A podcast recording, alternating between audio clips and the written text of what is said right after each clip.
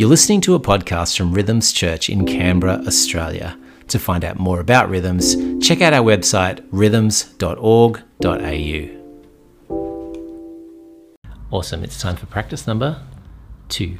You remember last week we talked about time traveling and dropping anchor. We said when you get lost in some future, trying to change the future kind of situation at two in the morning or during the day or whatever, uh, that it's good to have a phrase that lets you drop anchor. Okay, so I, mine was peace be still, and it reminds me to come back to the moment, to just get back in my body in this right now, and then get focused on whatever is in front of me in terms of work. And this fulfills Jesus' invitation to let tomorrow worry about itself. You know, you need to live for the day, for this moment, for right now, and to and to keep your head and to keep your life in that space.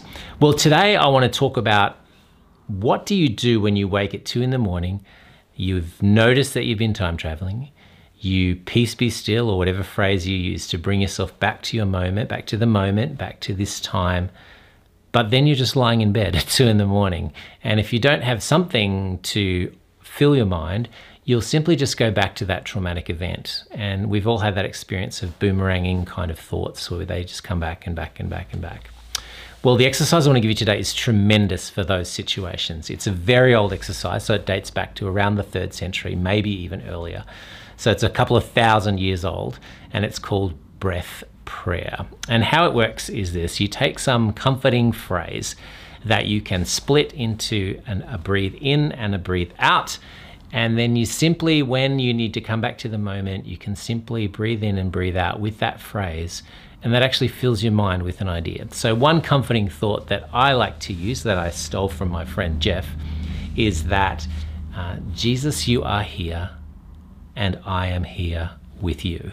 So, at two in the morning, when I come out of a time travel situation that I've been worrying about, come back to the moment, I just start breathing. As I breathe in, I say, Jesus, you are here. And as I breathe out, I think, and I am here with you in this moment. And so some people like to use a scripture verse. They might use a saying of Jesus like, Peace I leave you, my peace I give you, or they might use a scripture like, The Lord is my shepherd, I lack nothing. You can use any kind of phrase that you like that really helps you find peace in the moment. It's interesting, there's been a whole bunch of scientific studies around this area. They're called voluntarily regulated breathing practices, VRBP, if you want to Google them. And they've been found tremendously helpful scientifically in disrupting the boomerang of a traumatic thought, which is exactly what worry is, right? It's the boomerang of a traumatic thought.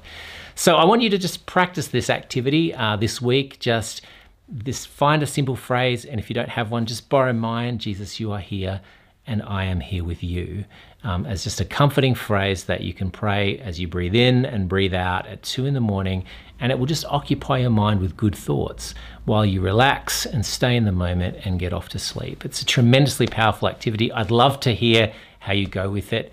So, in the next episode, if breathing is not your thing, we'll have another activity that's really helpful for those 2 a.m. slots where you've come out of a time travel of trying to change the future.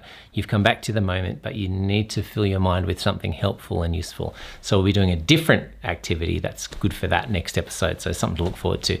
We'll see you then.